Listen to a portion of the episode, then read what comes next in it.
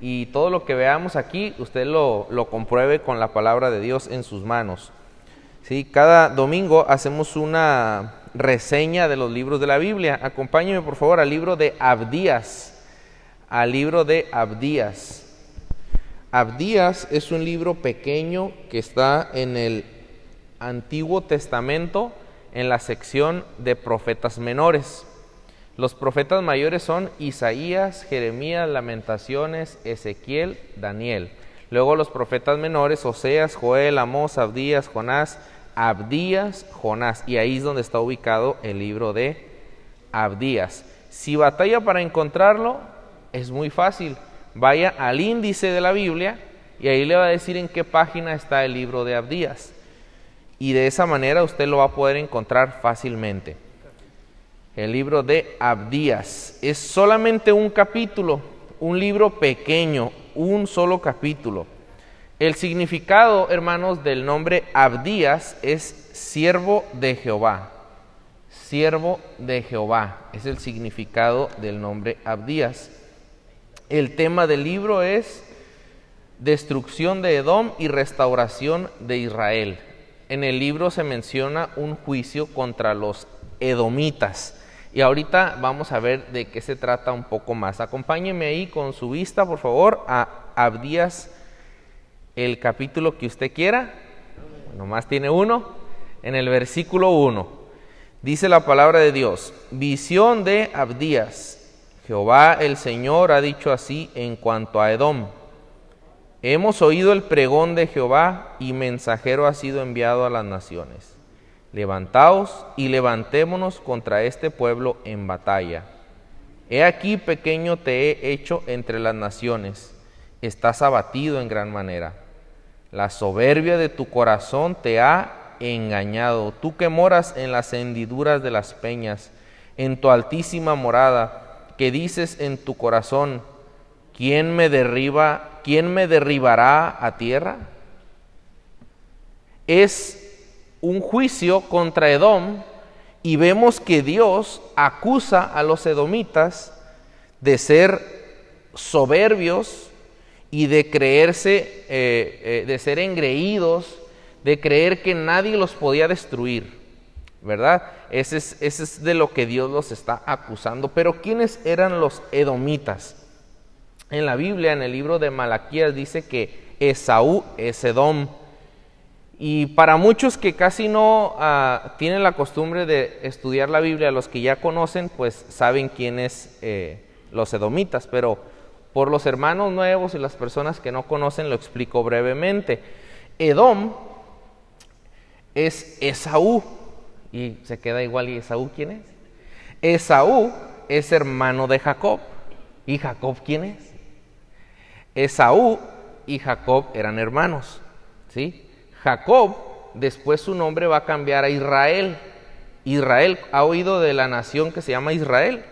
Pues viene de este personaje que se llama Jacob, que después Dios le cambiará el nombre a Israel. Entonces, el hermano de Israel es Esaú. Son hermanos en la sangre, ¿sí? El padre de ellos se llamaba Isaac. Y el padre de Isaac es el que es conocido como el padre de la fe, es Abraham el padre de la fe. Entonces, Abraham, Isaac, Jacob y su hermano Esaú. ¿Sí? Estos personajes que le estoy nombrando se encuentran en el libro de Génesis, sus historias. Están en un periodo conocido como los patriarcas, ¿sí? Porque ahí sí era el patriarcado, ¿verdad? Ahí eran los que gobernaban, eran los que dirigían. Y bueno, eh, Dios escoge a este pueblo y saca a Abraham y le dice, vete de tu tierra y tu parentela, la tierra que yo te mostraré, y se van y comienzan ahí el pueblo de Dios con Abraham, Isaac, Jacob, y el hermano de él es Esaú.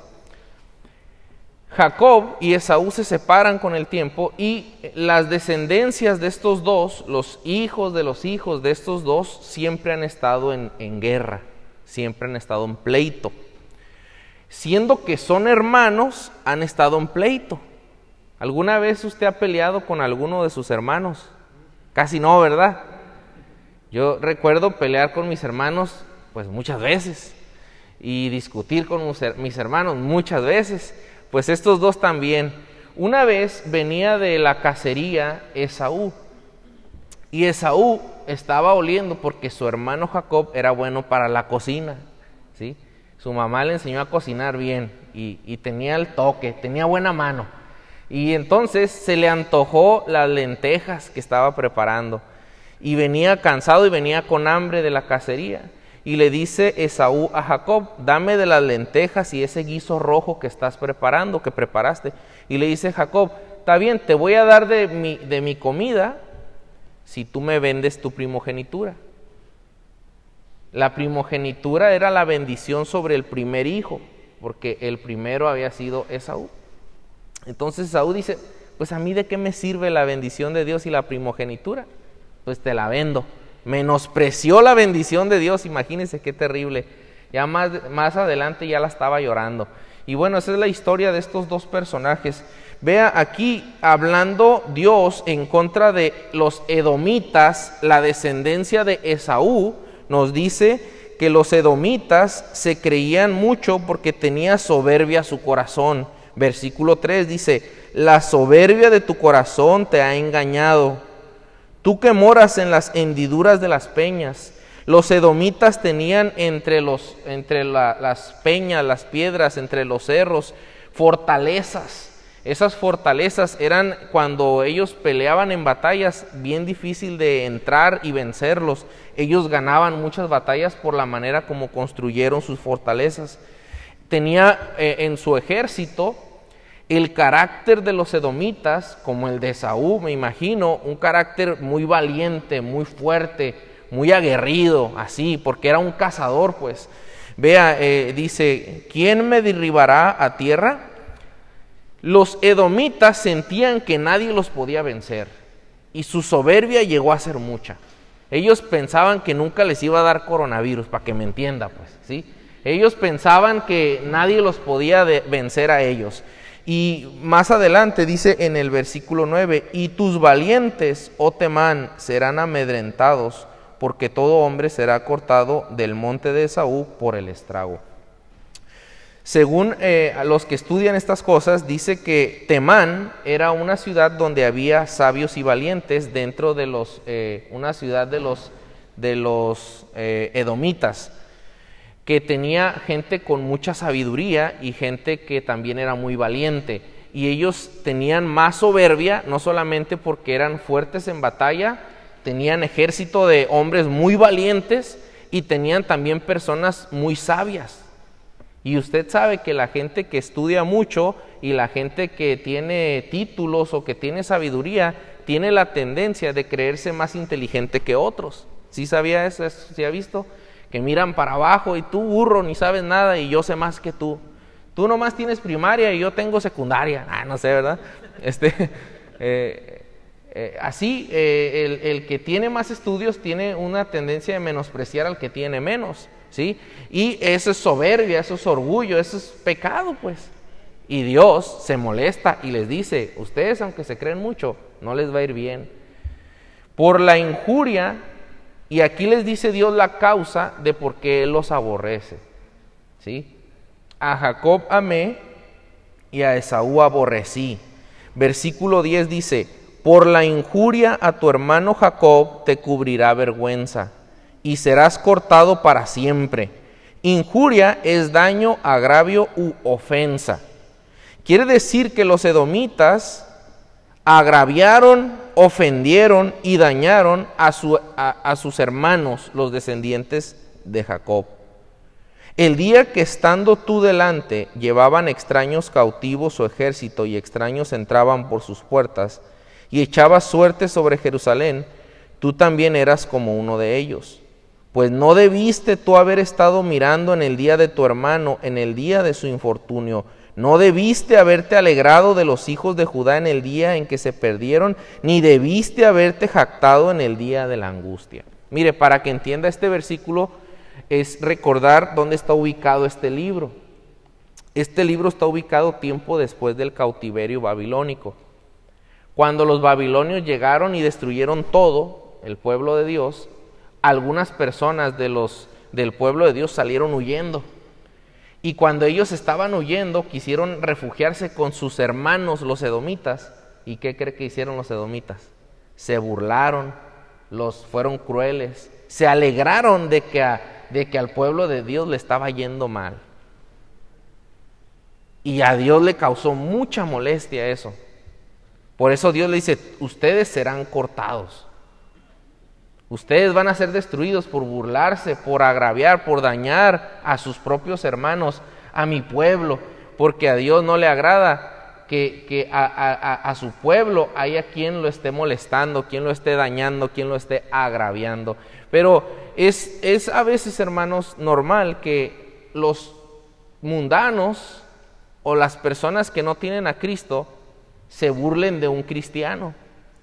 Lo que parece muy extraño y es muy triste es que los mismos hermanos de la iglesia se burlen de otros hermanos cuando les va mal. Eso sí es de plano algo terrible, hermanos. Que se enferma un hermano de la iglesia, qué bueno, se lo merecía. Que se queda sin trabajo un hermano y ahí está otro hermano, qué bueno, ese hermano era bien tranza, si supieras cómo es.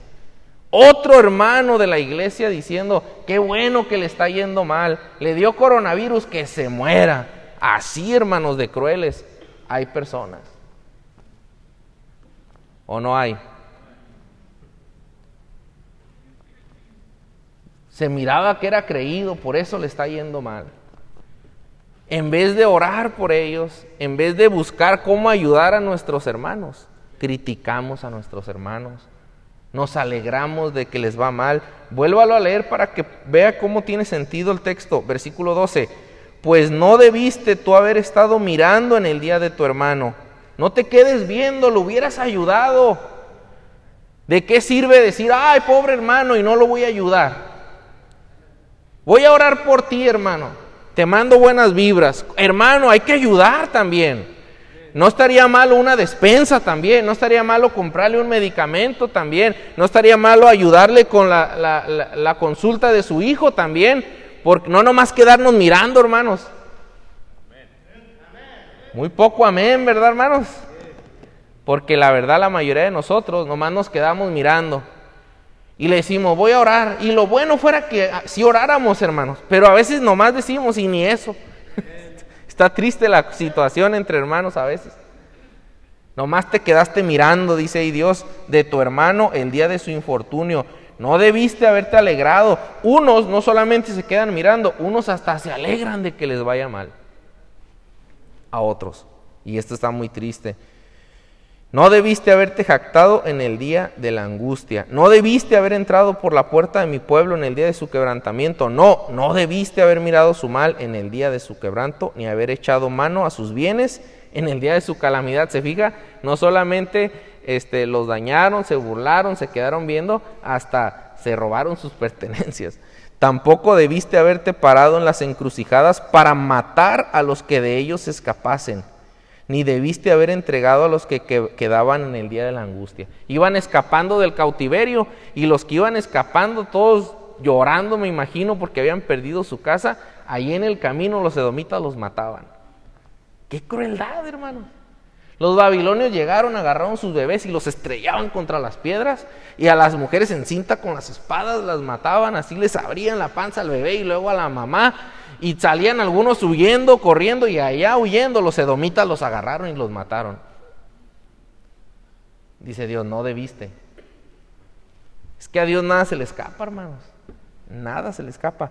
Y luego dice ahí en el, en el 15, y ya con ese terminamos, dice, porque cercano está el día de Jehová, dice, sobre todas las naciones. Como tú hiciste, se hará contigo tu recompensa volverá sobre tu cabeza. Wow, está tremendo, hermano. Como tú hiciste, se hará contigo. ¿Cómo has hecho a tu hermano, a tu amigo, a tu primo, a tu vecino, a tu hermano en Cristo en estos tiempos difíciles? Así como tú le hiciste, así se te hará a ti, dice Dios. No, yo nomás me quedé mirando, así se van a quedar viendo en tu infortunio también en tu, en tu situación. Esa es la enseñanza de este libro, hermanos, ¿eh? cualquier parecido con la realidad no es coincidencia, es Dios que nos está hablando, ¿sí? Para que, para que usted lo medite y yo lo meditemos y pensemos que es una, un mal estar contra, contra los mismos hermanos, aún contra los enemigos. No temas, hermano, de los enemigos de Dios, de los edomitas. No temas aunque parezcan fuertes. Al final sabemos que cercano está el día de Jehová. Cristo viene pronto.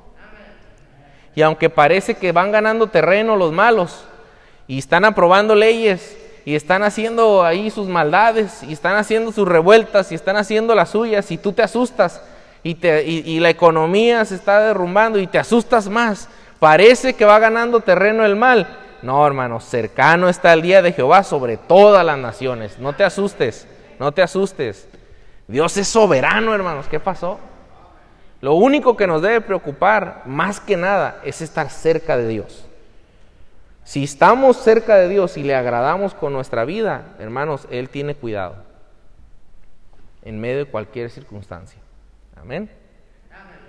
Si tú viniste a la iglesia y, Dios tiene cuidado de ti, no te asustes, Dios es bueno y cercano está su venida.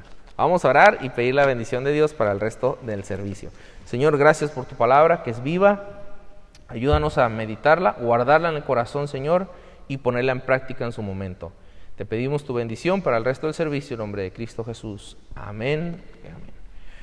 Vamos a despedir a los jóvenes, primeramente de 12 a 14 años. Si tenemos aquí algún joven entre 12 y 14 años, le vamos a pedir que, que salga.